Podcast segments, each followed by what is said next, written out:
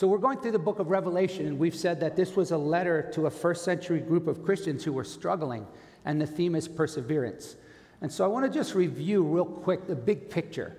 So think about these struggling saints, and, and, and John is out on an island, and, and, and the book begins a revelation of Jesus Christ. So let's not forget that. The big picture is it's about Jesus.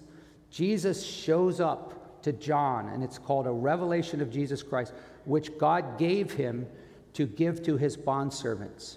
And so in the beginning of the book, it says, Blessed is everyone who reads this book and abides by it. And at the end, it says, Cursed is everyone who takes away from this book.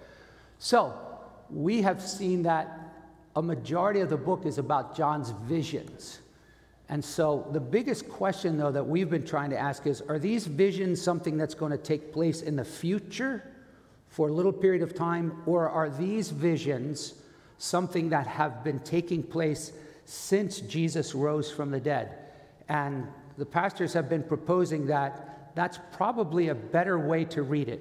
However, we're not saying that if you think this is only the future seven year tribulation and you're not going to be here, that's not a right or wrong. That's, that's a, a, a, principle of interpreting the Bible. So, as we've, as we've looked, we saw that it starts out with letters to the churches, and Jesus says, Hey, you lost your first love. Hey, you're doing well. This church, you're lukewarm. But then it begins with a series of vision judgments. Remember, John sees God the Father on the throne. He has a scroll in his hand, and that scroll is the title deed to the earth, and no one's worthy to open it. And then the Lamb Jesus comes out and he says, The lion of the tribe of Judah, he's overcome so he can open the scrolls.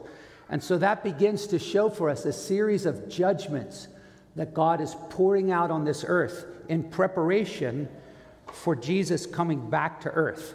So, some of you, if I were to ask you, have you ever been in a play or a drama, you might say no, but I can tell you this we all are in a drama, but it's a real one. This planet Earth that God spoke into space is unfolding purposefully. And every single person on this planet has a responsibility and an opportunity to respond to God. And so we're so blessed to have the Bible so that we can see what's going on and what's coming in the future. And the consistent message of the Bible is that God created beings who are responsible to Him, but Adam and Eve sinned and they became rebellious. And so most of the people on this planet are in rebellion against God. It doesn't mean they hate Him and curse Him, they just ignore Him.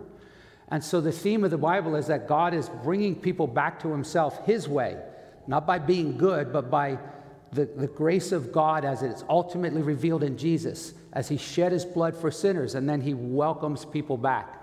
Well, we're in history beyond the cross, and one of the things that Jesus especially emphasizes to tell people he's coming again. And so the book of Revelation ends with the coming of Jesus and what's going to happen after that. But think to yourself as these saints are reading this book and they're seeing these judgments, seven seals, seven trumpets, they need encouragement. They're, they're, they're wondering, what if I die? Is it worth it? So, in the middle of the book, you'll see where it's highlighted. We, we've been going through what we'll call a cosmic struggle. In chapters 12 through 14, John sees seven signs in, in a row. He, he goes, and then I saw seven angels, and then I saw this, and then I saw this. So, this in between section, we're going to come back and start next week on the seven bowls. But let me go to the next slide now just to just remind you, because sometimes review is really important as John unfolds chapters, um, uh, do we have a slide on the?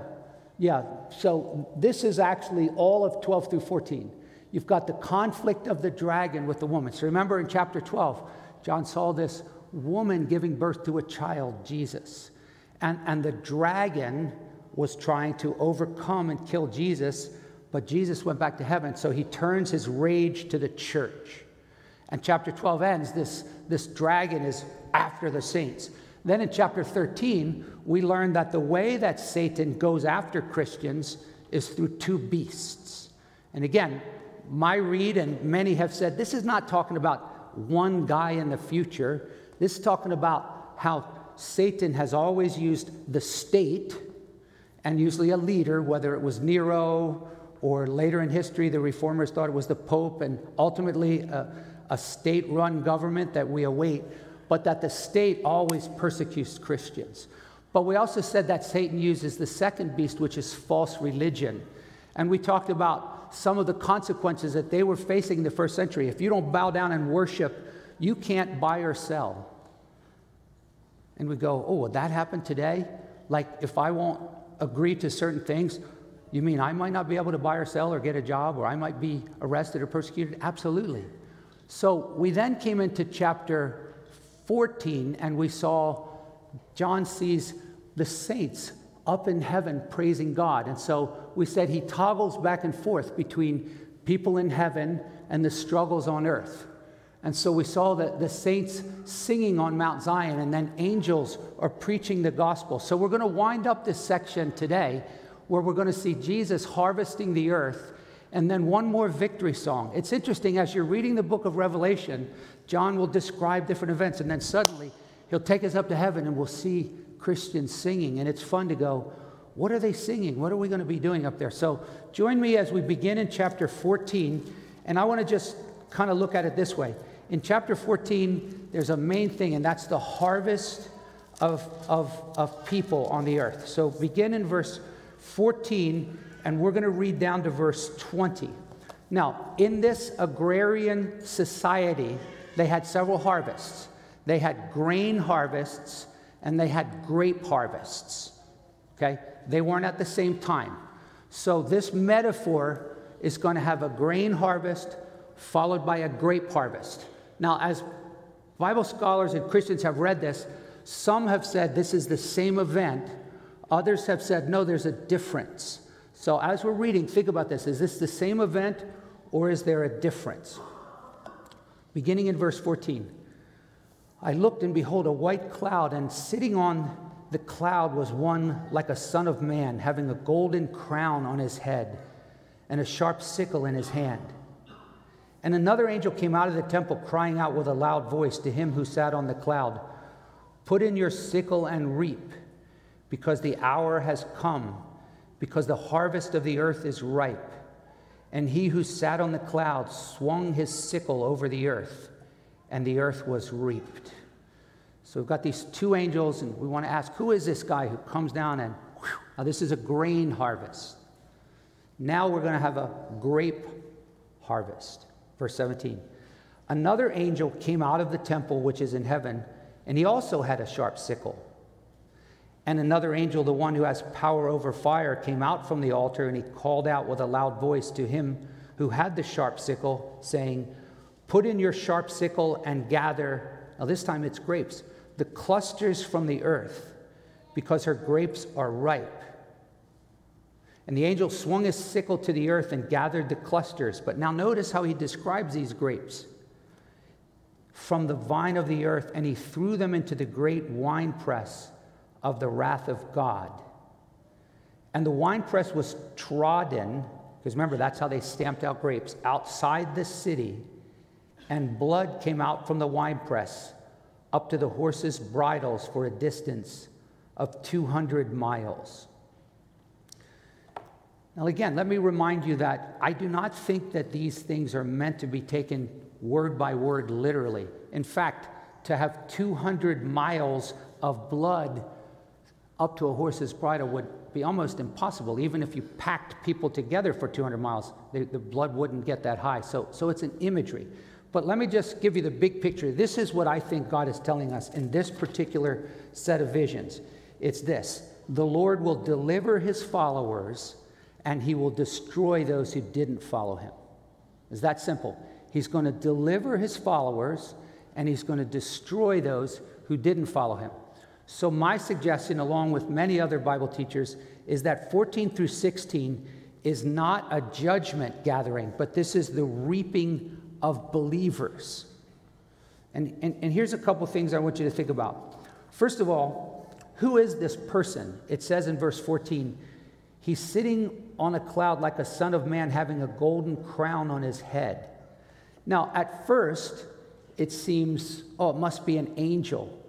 But many, many Bible teachers, very prominent Bible teachers, believe this is Jesus because he has a golden crown on his head, and also because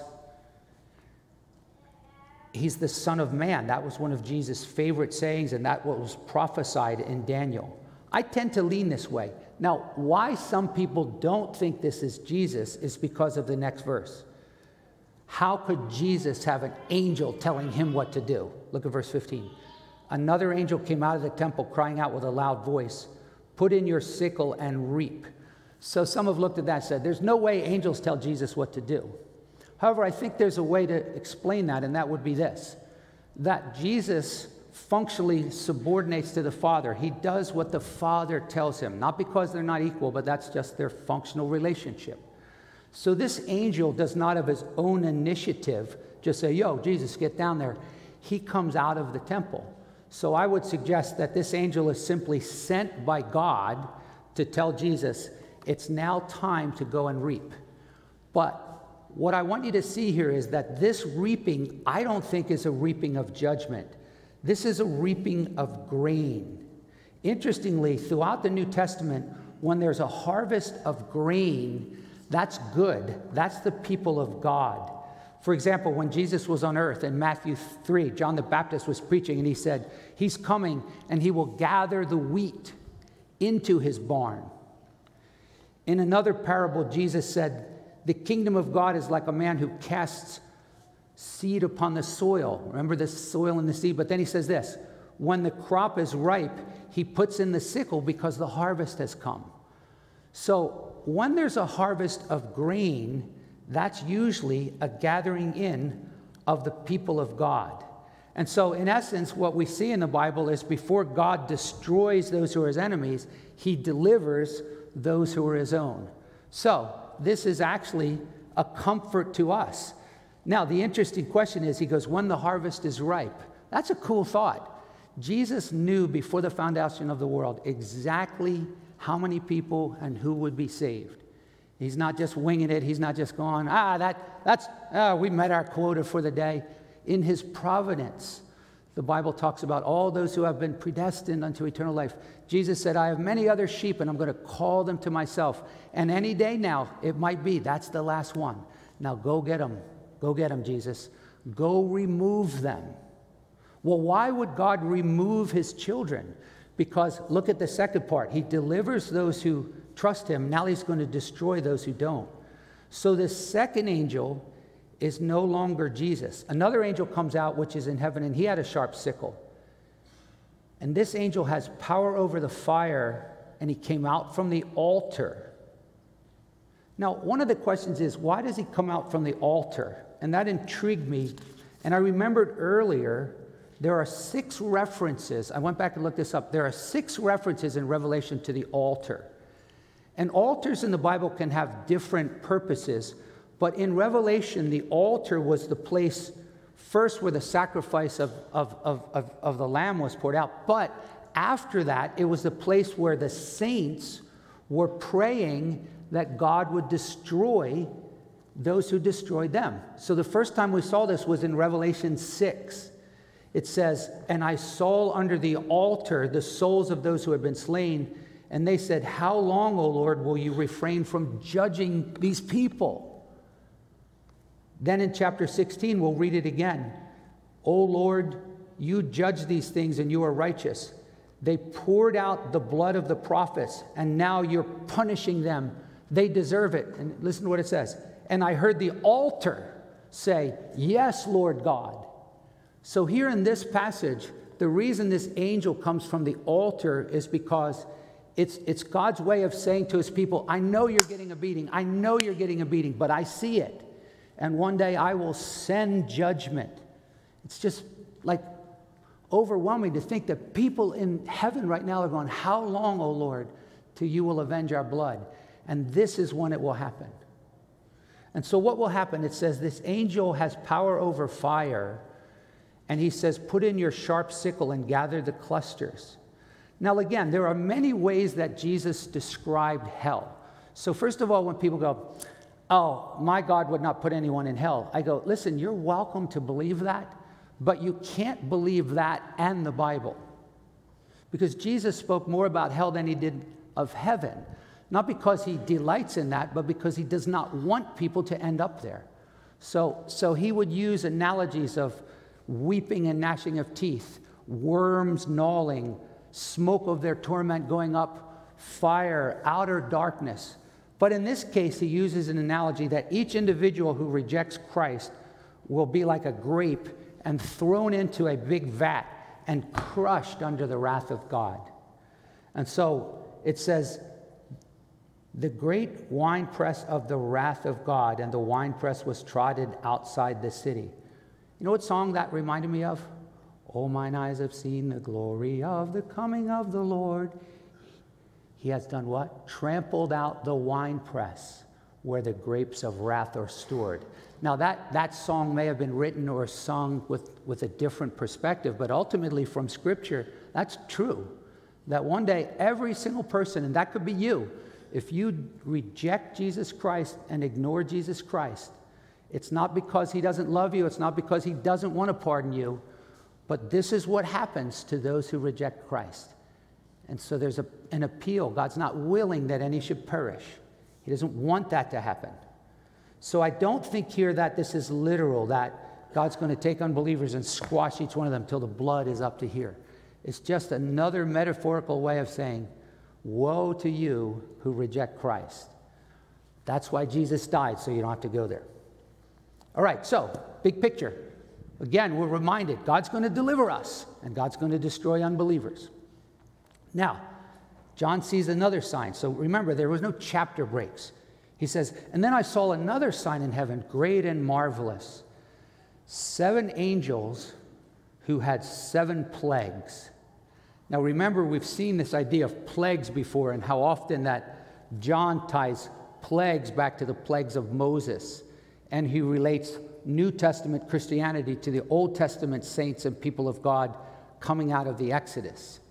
So, this angel, set of angels have seven plagues. And as we, as we mentioned in, in, later in this chapter, they're going to have seven bowls of plagues.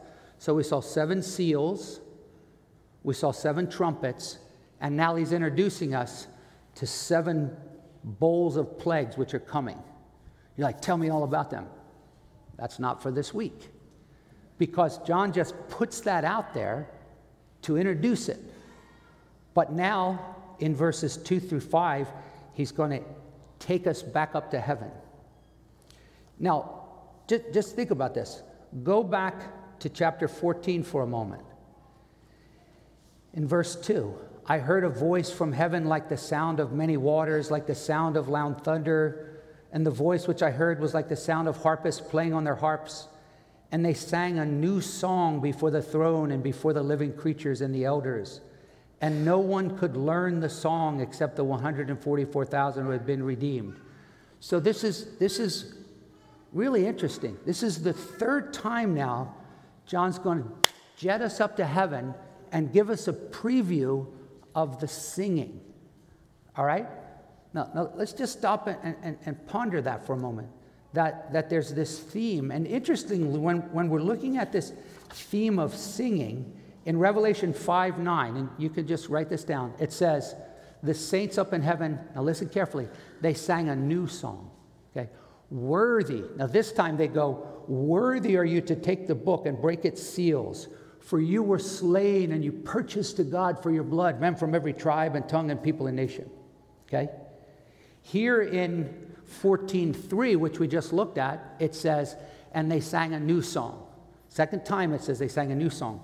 But this time he doesn't give us any content.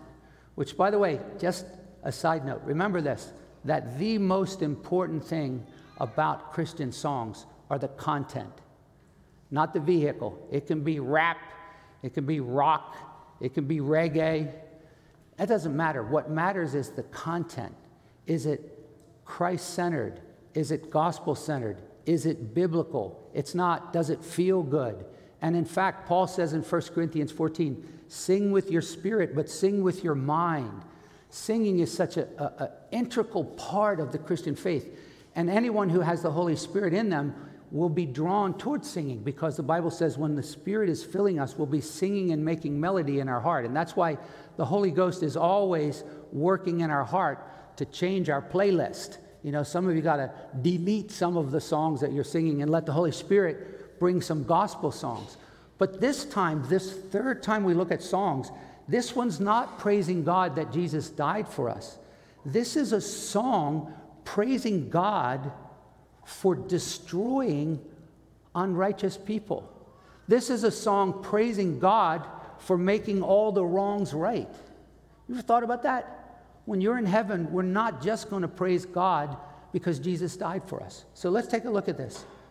He says, I saw, as it were, a sea of glass mixed with fire. Now, the last time we saw a sea of glass was in chapter 5 when John said, I saw all the saints around the throne, and there was a sea of glass, and they cast down their thrones or their crowns before the feet of Jesus. Now, this is insane like a sea of glass. So you picture like this crystal clear, you know, calm ocean, but there's flames coming out of it. I was sitting there meditating on this a sea of glass, but he says, mingled with fire. And those who had come off victorious from the beast in his image, standing on the sea of glass. Now, again, that's just like, let your imagination zoom you up to heaven for a moment. What would that be like to be on this sea of glass in which fire is, is, is, mingling. And one of the things that Revelation has is all these displays of beautiful colors and rainbows and gems. The brilliance will like just blow us away. But as these saints are standing on the sea of glass, don't miss who they are. Those who had been victorious from the beast. Now I'm going to loop around to that, but don't miss that. Those who had been victorious. And here's their harps again, right? Have, this is why I told you. I already ordered my harp on eBay because I want to learn to play the harp so when I get to heaven, I can give you all lessons. I, am teasing. But third time, harps, singing. But look, let's just look briefly at the content of what they're singing. It says they sang the song of Moses, the bondservant of God, and the song of the Lamb.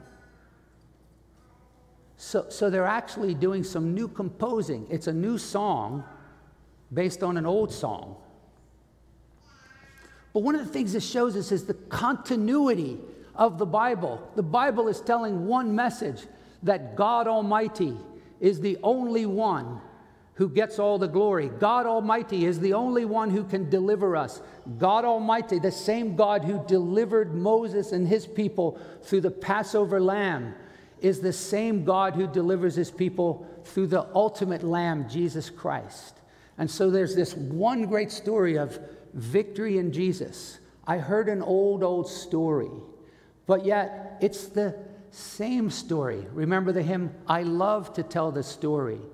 It really is the same story, but it ultimately ends with Jesus. And so, this combination of the Song of Moses, and if you want to read about the Song of Moses, go back to Exodus 15, when Moses God delivered his people through the Exodus. Remember in the Red Sea, they got to the other side and they sang the song of Moses.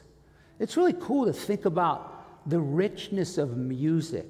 There's something about singing that goes not only into the mind but into the soul. Isn't it, isn't it often the case that singing has a way of moving our spirit and our emotions? And it allows for the creativity of the people of God. The psalmist said, Sing a new song to the Lord.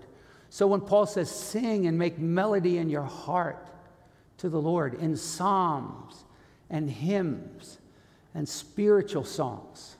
I remember once when I served as a missionary in Mexico for a summer, they would just open up the service and say, Does anyone want to sing a song?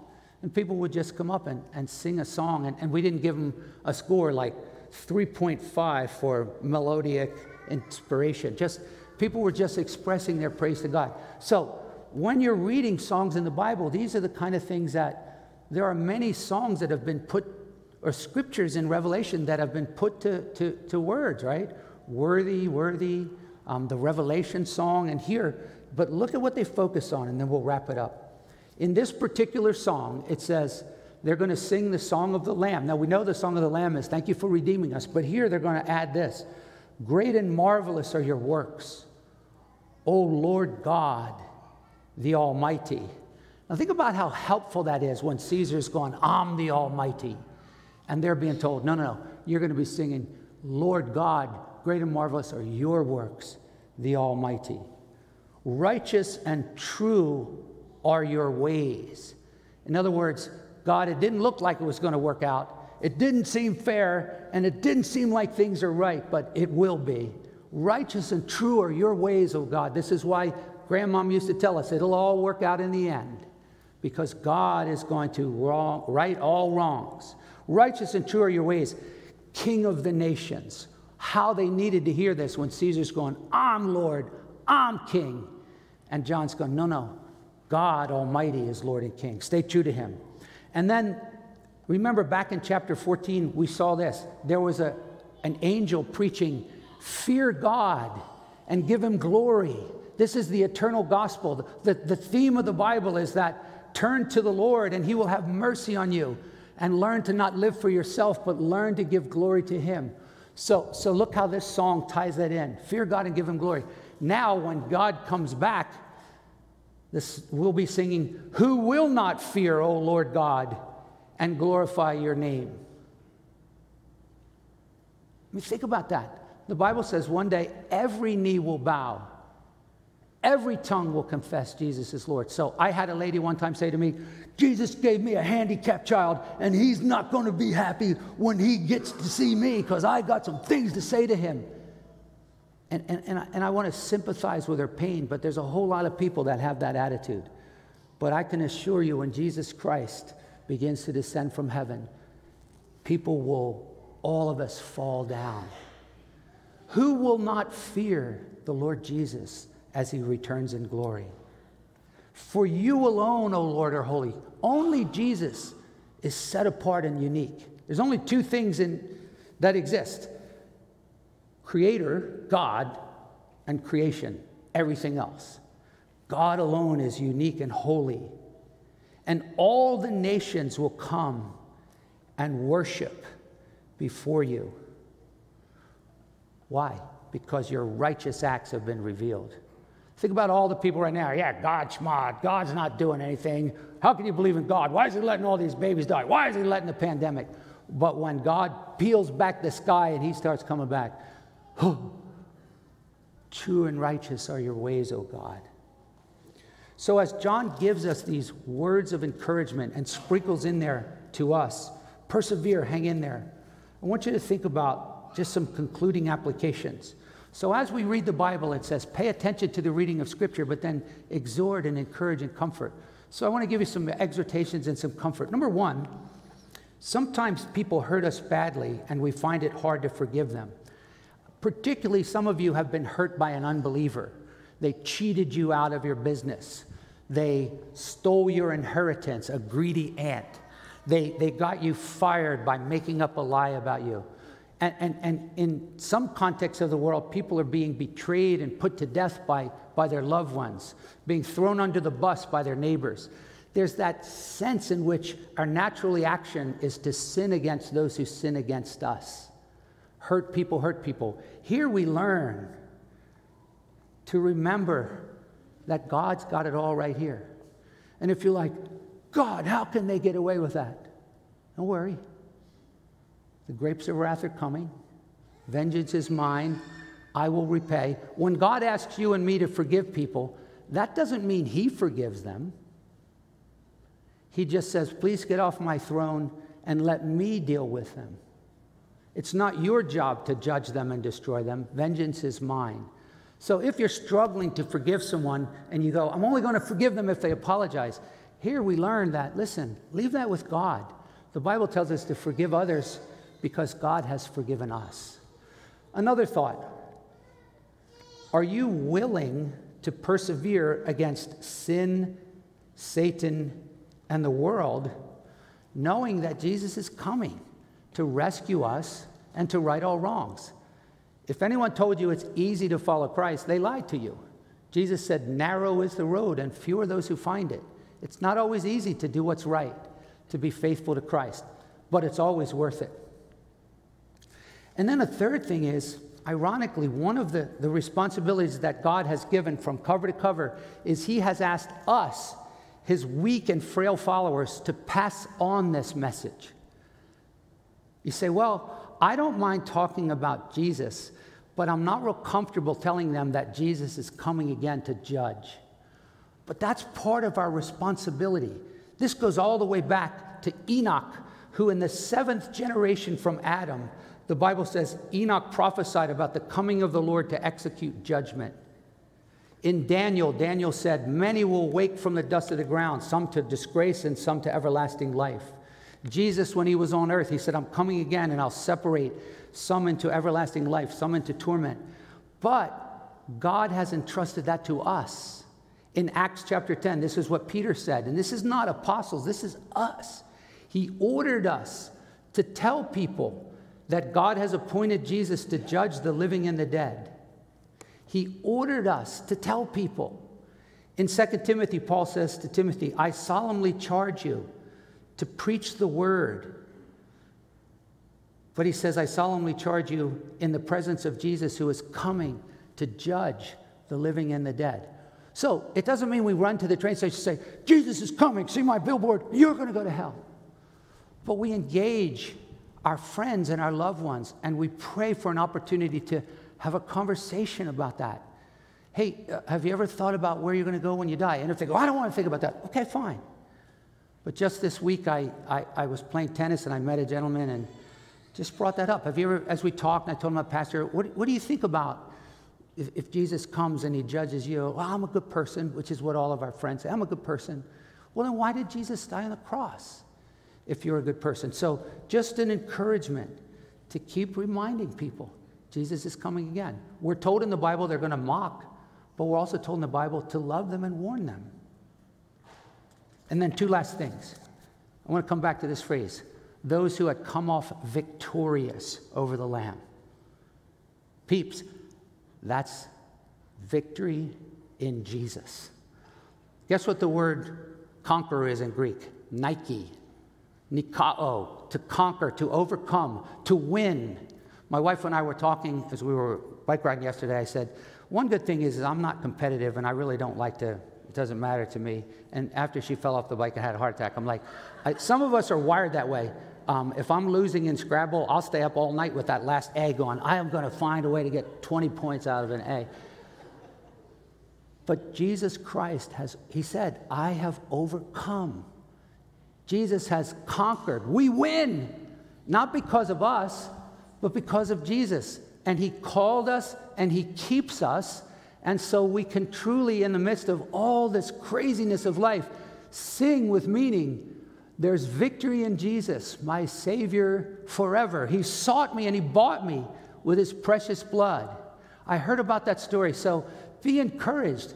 Paul said it this way in Romans 8 We are more than conquerors, same word, through Him who loved us. It's not because I hold on to Jesus, but because He holds on to us. So just cling to Jesus.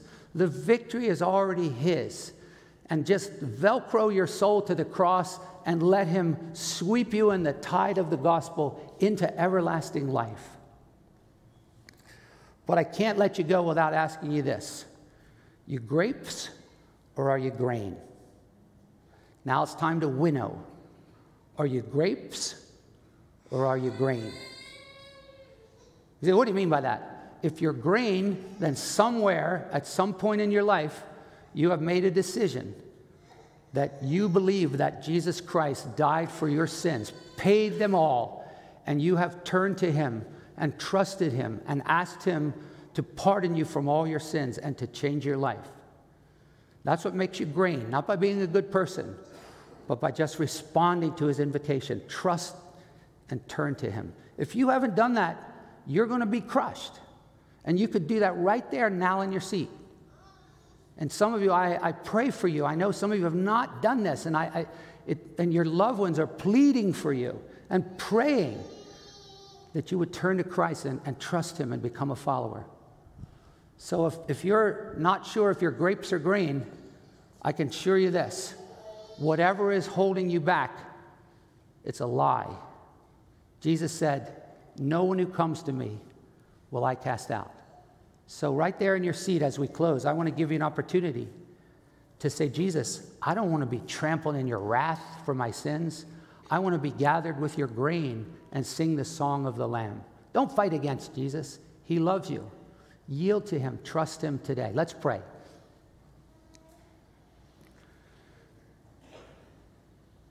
Dear Lord, thank you so much that you're coming again. And thank you that you will come to deliver us. And not because we deserve it, but because you're so gracious. Oh Lord, we long for that day when we will sing the song of the Lamb, when we see you face to face. And as unworthy sinners, we'll meet our brothers and sisters from every tribe, tongue, and people and nation. But for now, we live in a broken world, a broken country. Many of us are hurt or have been hurt by what we see going on around us in the nations and our government. Lord, help us to let go of all that and to trust that true and righteous are your ways, and it's all going to work out when God comes back. Thank you that we have victory in Jesus. I pray for the most broken, tender-hearted Christian who's just in despair today, that you'll lift them up and let them know, no matter what their burden is, whether it's their kids or an addiction or a marriage problem, that their victory is in Jesus. Everyone who believes in Jesus has overcome the devil and the world. But ultimately, right now in your seat, if you're ready to, to give your life to Jesus, just tell him the best you know how Lord Jesus, I believe that you died to pay for my sins, that you rose from the dead, and you're coming again. And I want to receive your gift of eternal life and become a follower of the Lamb. If you believe that and you've asked Jesus, take him at his word. You can proclaim with all your heart, I was lost and now I'm found. I've been saved. Let us know if you've prayed that and we want to follow up with you. God bless your children today and let us celebrate Mindy and Rick today in Jesus' name. Amen.